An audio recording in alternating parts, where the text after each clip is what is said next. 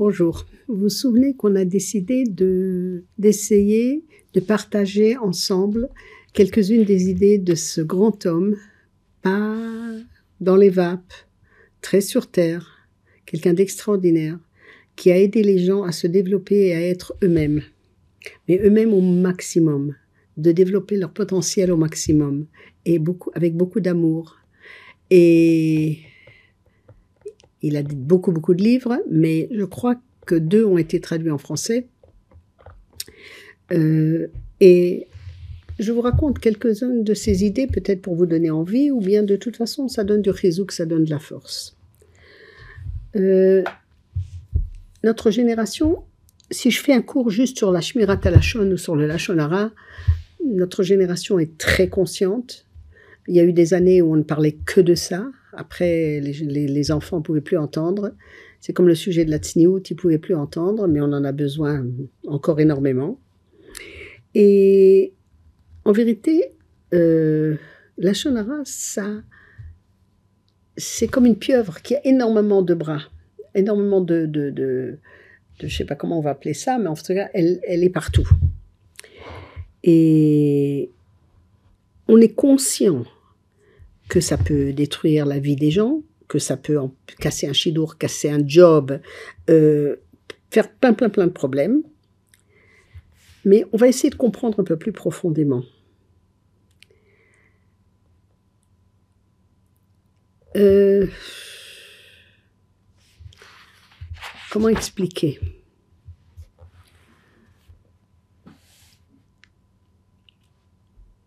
Am Israël, sort d'Égypte. Et, et, ne pensez pas que je vais parler de tout le sujet, mais Am Israël sort d'Égypte, je parle d'un speech que le Rav Salomon il a une fois donné. Euh, sort d'Égypte. Et les nations autour ont entendu les miracles d'Hachem et ils ont très très peur. Ils ont peur et dans Tuilim c'est marqué dans plein plein plein d'endroits et le roi de Moab, par exemple, Balak, il ne sait pas quoi faire. Et il n'a pas seulement peur de Am Israël, et sans doute aussi d'Hachem, parce qu'ils savent tous qu'Hachem existe à cette époque-là, mais il se dit, il faut que j'analyse la situation et que j'aille plus loin. Moïse, il est parti en Égypte. Il est parti en Midian. Il s'est sauvé en Midian, on le savait. Il est resté en Midian. Ensuite, il a marié la fille de Yétro, c'est-à-dire une Midianite.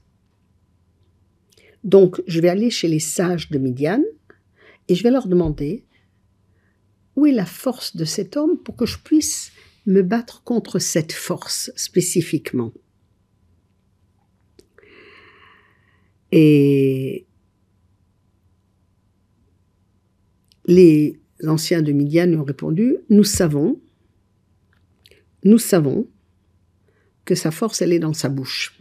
C'est intéressant parce que il bégayait ou bien il zozotait, je ne sais pas exactement quoi, mais Moshe Rabbeinu, c'était vraiment pas sa force dans sa bouche. Mais quand même, on savait que c'était, je vais vous expliquer pourquoi dans deux minutes, euh, sa force est dans sa bouche. En koho la paix.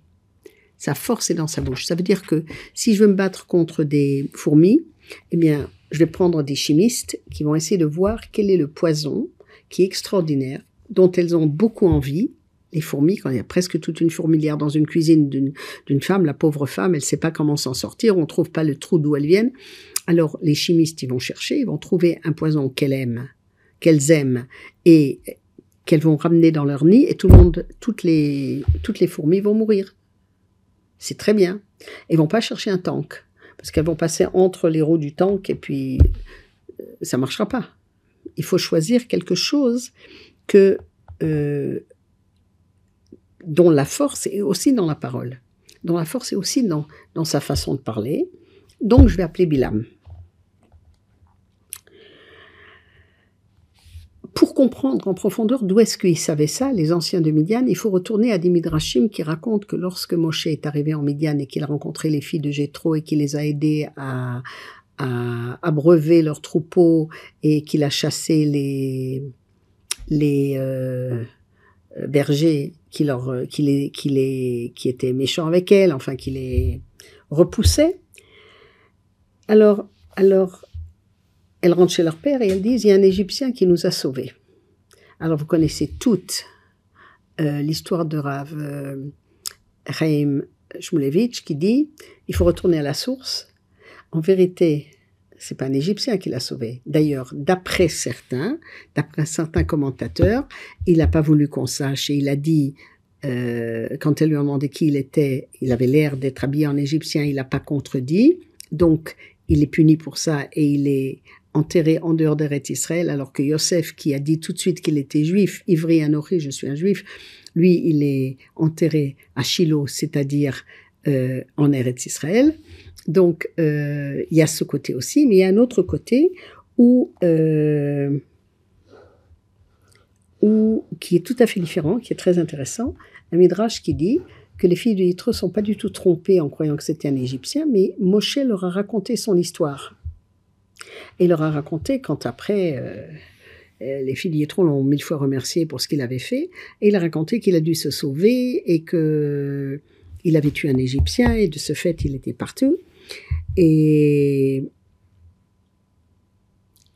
ça s'est su comment il avait tué l'Égyptien. Et si on regarde Rachi, il n'a pas tué l'Égyptien, il a fait semblant de le frapper parce que Hachem n'aime pas les miracles visibles, mais en vérité, il l'a chassé avec un Shem de Kdusha, avec un, le nom d'Hachem. Et il a juste mentionné ce nom, après il a fait semblant, mais en vérité, ça a tué l'Égyptien. Donc, donc, dès que ses lèvres ont mentionné le nom d'Hachem, différents noms d'Hachem, je ne sais pas, il était kabbaliste sans doute, euh, euh, l'Égyptien est tombé mort. C'était un Égyptien qui avait fait beaucoup, beaucoup de mal, donc euh, c'était très important de s'en débarrasser. Merci.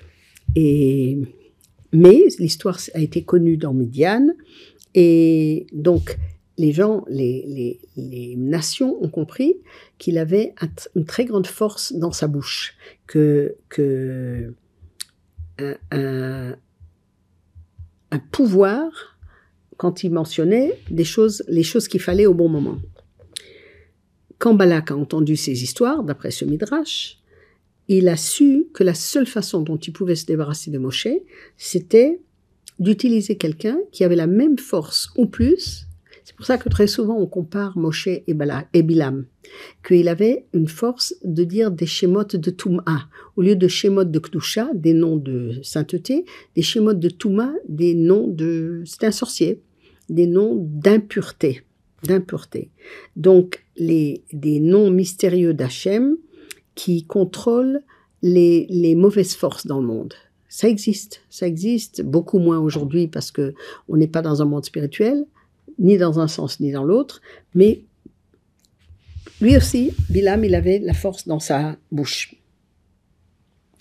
Donc, on a maintenant les forces extraordinaires de la bouche de Ham Israël et les forces du mal de, Midian et de Moab de l'autre. Et le Rav Matitya Salomon qui compare avec la guerre mondiale, et c'est intéressant parce qu'il reste encore avec des choses d'enchant, mais la même chose aujourd'hui. Le lavage de cerveau que le monde arabe entend depuis sa naissance, qu'il faut tuer tous les juifs du monde et que c'est des méchants, qu'ils étaient euh, musulmans au début mais qu'ils ont changé. Enfin, n'importe quoi, mais depuis qu'ils sont au monde et on les frappe pour qu'ils écoutent et pour qu'ils entendent, etc. Avec quoi on fait ça? Avec la bouche. D'après Rav, euh, Matitya Salomon, Hitler, ce suprême démagogue, cet homme d'une démagogie de folie, a réussi à rendre les gens complètement hystériques par son hystérie et par la force de sa bouche. Et c'était sa bouche et pas son, fusil ou autre chose comme ça qui euh, a été la source de ce pouvoir tellement destructeur qui a été euh, les 6 millions. Qu'est-ce qu'il y avait en échange? Il y avait un pays qui était complètement désespéré, qui était une île séparée du reste, c'était l'Angleterre. Et on avait un monsieur, c'est pas mon exemple, hein, c'est l'exemple de Rav, euh, qui s'appelait Winston Churchill et qui avait des, des speeches extraordinaires. Ils ont été traduits dans plein, plein, plein de langues et qui était éloquent, qui était, qui inspirait et qui a redonné du courage à tout son pays pour que on ait comme idéal de détruire le mal. Pas juif ou pas juif ou, autre chose, ou guerre ou pas guerre. J'ai pas dit que les Anglais c'était des grands sadikim, mais à l'époque, Winston Churchill a réussi à remonter le moral avec sa bouche. Je peux vous dire une partie de son speech, mais c'était extraordinaire. On va, on va se battre par la mer et par les océans et, avec euh, être sûr que que qu'on va gagner et aussi par les par l'air par c'est-à-dire par les avions et on va on va euh, on va détruire le mal et on va gagner la guerre et et enfin très très très poétique et beau et avec aussi une voix forte etc et les et c'était c'est ce qui leur a donné euh, une étincelle de d'espoir parce que ça avait l'air très mauvais au début. En deux minutes, euh, Hitler réussit tout ce qu'il voulait, réussissait tout ce qu'il voulait, et, et, Churchill de la même façon parlait de, du bien dans le monde de façon extraordinaire. Donc c'était la force de sa bouche. Rabbeinu Yona, parlant, euh, tirant un exemple du Yalkut, le Yalkut c'est un mettre ensemble plein de midrashim. Et, et il dit dans le Yalkut, Adat Israël, la communauté d'Israël, est aimée par sa voix et haïe par sa voix. Parce que dans Shirachirim, par exemple, dans le deuxième chapitre, verset 14, il y a marqué Hashmini et colère, qui colère rêve euh, fais-moi entendre ta voix parce que ta voix est douce. C'est un plaisir d'Hachem à Israël. Ça veut dire la tfila, ça veut dire la emuna et demander à Hachem de nous aider, ça veut dire plein de choses. Et il y a dans Jérémie, Irmiyahu Anavi, chapitre 12, verset 8, euh, le verset nous dit Nitna alai natna alai bekola alken sanetiha. Ce qui veut dire elle lève la voix contre moi et c'est pourquoi je la, je la déteste. En parlant de Am Israël aussi. C'est d'ailleurs ce qui est marqué dans les prophètes, dans les proverbes, dans Michelet, chapitre Yutret 18, verset 21, Kaf Aleph, chapitre 18, verset 21, que la mort et la vie sont dans, la, dans le contrôle de la langue, et ceux qui l'aiment vont manger ses fruits. Mot v'chaim beyad alashon, la mort et la vie est dans la main de la langue. Ve'ohaveha yochal piria, et ceux qui l'aiment vont manger ses fruits. Ça veut dire que la, la, comment dire, la langue contrôle le pouvoir de la vie et de la mort. On peut construire avec la, avec la, la langue et on peut détruire avec la langue on peut. Je me rappelle qu'on me demandait tout le temps de donner des cours sur Shmirat Alashon, sur la Shonara. Alors, euh, à la fin, j'en avais marre. Et au lieu de dire que je veux pas, je disais d'accord. Et je venais et je disais, je vais vous donner un cours sur la Shon Hatov, sur le bon langage. On peut dire des choses. Ce que tu as l'air belle aujourd'hui? Euh, euh, on a l'impression que, que, tu as eu une révélation, que tu as bien compris un cours. tu n'as plus l'air malade. Euh, ton cours était bon. Hein, on, a toujours, on est toujours là pour dire qu'il n'était pas bon. Mais dire qu'il était bon, euh, c'est plus rare, etc., etc. D'accord? Bien sûr que, même que le verset dit, Hachem nous déteste quand on dit du mal, mais c'est pas qu'il nous déteste, mais il déteste ce qu'on fait. Il déteste ce qu'on fait. Et, mais il y a une question, parce que le verset nous dit, la mort et la vie sont dans la main de la, de la langue, mais ceux qui l'aiment vont manger ses fruits. Ça veut dire quoi? Ça veut dire quoi? Hein, ceux qui, qui, qui, qui, l'apostrophe, l'aiment, vont manger ses fruits.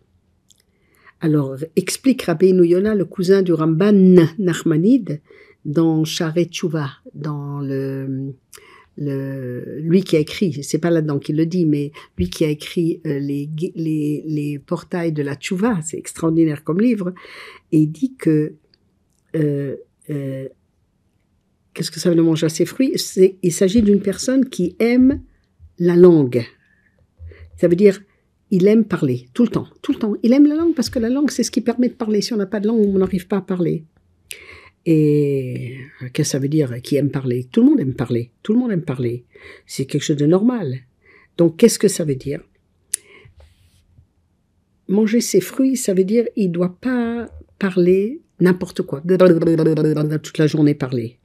Mais s'il parle, il doit réfléchir qu'est-ce qu'il parle. Et qu'est-ce qu'il doit parler? Dira Yona, il doit parler de la Torah, il doit parler du Moussar, il doit parler de la Chorma, il doit parler des choses intelligentes il doit parler des choses qui vont amener les gens à être en, paix entre eux.